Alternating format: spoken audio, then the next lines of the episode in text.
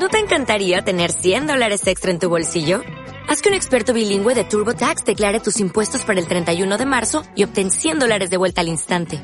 Porque no importa cuáles hayan sido tus logros del año pasado, TurboTax hace que cuenten.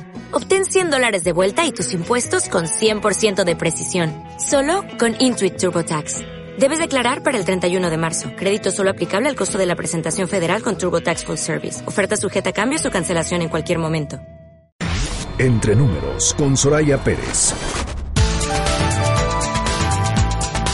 Muy buenos días, Juan. Es un gusto saludarte a ti y a tu auditorio. Hoy quiero tocar un tema clave para lograr un México más incluyente y con desarrollo. Les hablo del derecho a una educación básica de calidad y que sea accesible para todos. Se ha avanzado muchísimo en la eficiencia terminal de la educación primaria, pero aún nos falta un tramo grande para alcanzar la educación secundaria.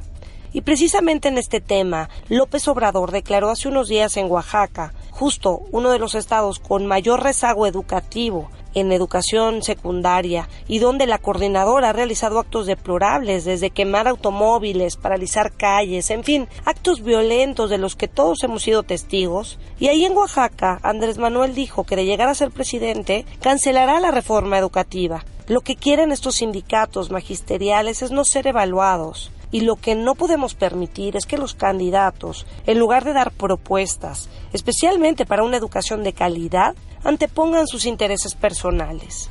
Con la reforma educativa podremos consolidar un sistema educativo al servicio de las escuelas y de los alumnos, que nos permitan tener mejores maestros, maestros mejor evaluados y más capacitados para que puedan contribuir a la enseñanza y también tener una enseñanza conforme a métodos de aprendizaje más ajustados a las exigencias actuales. Con la reforma educativa se establecen reglas claras para que el mérito sea la única forma de ingresar y de ascender como maestro. Ahora los docentes que se incorporan cada año ya no lo hacen por herencia o por tráfico de influencia, sino por capacidad y por vocación. Además pueden ganar aumentos directos a su sueldo base de acuerdo a los resultados que saquen en sus evaluaciones. Además, tenemos un censo de escuelas, un sistema de evaluación, cosas que apenas hace tres años no existían. Desde el inicio de esta administración, la Secretaría de Educación Pública ha trabajado y de manera incansable con el firme propósito de garantizar el derecho a una educación de calidad para todos los niños y las niñas mexicanos.